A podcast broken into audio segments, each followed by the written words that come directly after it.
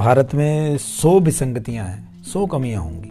लेकिन एक बात तो हम लोगों में है भाई, हमारे यहाँ कोई भी नई चीज़ हो, उसको थोड़े बहुत ऊपर नीचे एडजस्टमेंट में थोड़ी सी दिक्कत महसूस करते हैं, अगर अच्छी होगी तो उसको समाहित कर लेते हैं अपने आप में, अपने कल्चर में बसा लेते हैं, बिठा लेते हैं एक्सेप्ट कर लेते हैं। लेकिन एक जो अच्छी बात भारत में उभर करके आ रही है, वो है प्रश्न करने की आदत। और प्रश्न जब करना शुरू करा है लोगों ने तो अब नए नए विचार और नई नई जानकारियाँ उभरी हैं। बड़ा साधारण सा नियम है एक। अब देखिए ना, अगर आप पूरा हिस्ट्री देख लें तो ग्यारह सौ बानवे में मोहम्मद गोरी ने पृथ्वीराज चौहान को हराया, जी ठीक है, मान लिया। उसके बाद मुसलमानों का शासन आ गया, मुगल आ गए, अंग्रेज़ आ गए, फलाना आ गया, लेकिन आज भी अगर भारत में, हिंदुओं में बांटना हो तो जात पात की नाम ले देते हैं। जात, हिंदुओं, ब्राह्मणों ने शोषण किया। ब्राह्मणों ने उन, अरे भैया, शासन किसका था? और अगर ब्राह्मण इतने ताकतवर थे, फिर इसका मतलब वो शासन का जो इतिहास आप लिखवा रहे हो, वो गलत है। है ना? जो आपने बताया है कि उसका शासन था, उसका शासन था, और अगर शासन समाज को नहीं नियंत्रित कर पाया और सिर्फ़ ब्राह्मणों का ही नियंत्रण था तो फिर कहाँ कमी है? फिर आपने वो चीज़ें लिखी क्यों नहीं? है ना? मतलब इतनी ज़्यादा विसंगतियाँ डाल देते हैं। अब देखो ना, अभी पिछले दिनों बोला कई लोग ये इसमें दिल्ली में भी हुआ एक एमपी हैं जो जिन्होंने बोला कि हम हिंदू धर्म नहीं मानेंगे, हम तीनों देवताओं को नहीं मानते हैं, हम घोर विरोध करते हैं। ये ये चीज़ें नहीं, ठीक है, कोई दिक्कत नहीं। आप अपना धर्म जो मानते हो मानो। लेकिन दूसरे को गाली देने का, दूसरे की निंदा करने का। और इतनी कट्टर होकर के आप शपथ दिलवा रहे हैं साधारण जनता को। क्यों? मुझे बताइए, जो हमारे हुए दादा साहब भीमराव अंबेडकर, बाबा साहब को किसने पढ़ाया? उनका नाम अंबेडकर जो सरनेम है, किसके नाम से आया?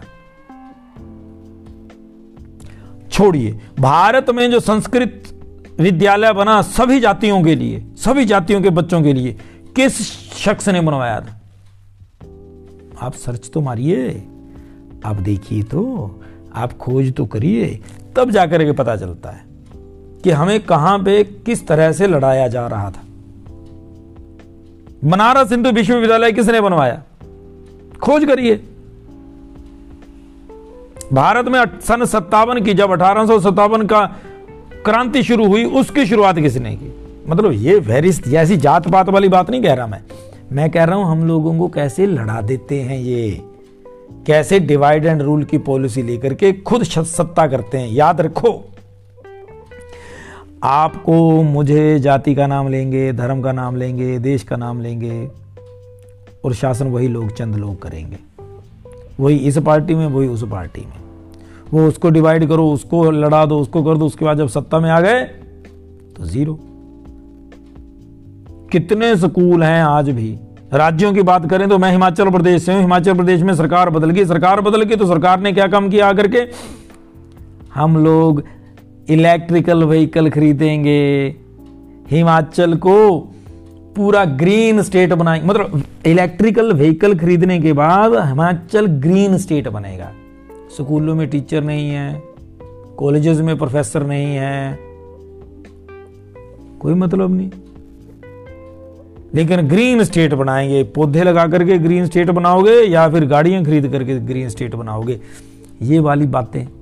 अब ऐसी ही हरकतें पिछली बार बीजेपी की गवर्नमेंट ने की थी। उन्होंने भी यही कुछ किया था। है ना? वही सेम प्रोसेस अब सत्ता बदल गई, अब दूसरे लोग आ गए। अब वो शासन करेंगे। हमारे लिए कौन काम करेगा? ये हम लोगों को ध्यान देना पड़ेगा। इस पूरे प्रोसेस में सभी जातियों के बच्चे, सभी जातियों के लोग प्रभावित होते हैं। अलर्ट रहना पड़ेगा। ये भारत की क्वालिटी है।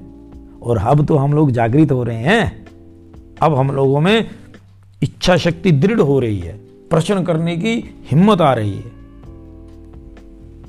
इस बदलाव को लेकर के हमें आगे बढ़ना होगा। और हमें जो सुधार लाना है, उस सुधार की शुरुआत स्वयं से करनी होगी। महात्मा गांधी कहा करते थे, और उनकी वाणी में ये सत्य वचन है, और भारत में ये होगा। मैं गारंटी से कह सकता हूँ, क्योंकि अब देश बदल रहा है। अब जनता सोच रही है। मेरे जैसे इंसान भी सोच रहा है, बात कह रहा है, प्रश्न कर रहा है, कर्म करने की इच्छा भी रखता है। बदलाव होगा हंड्रेड परसेंट होगा। लेकिन सबके साथ हम सबको खड़े रहना होगा। जय हिंद, जय भारत।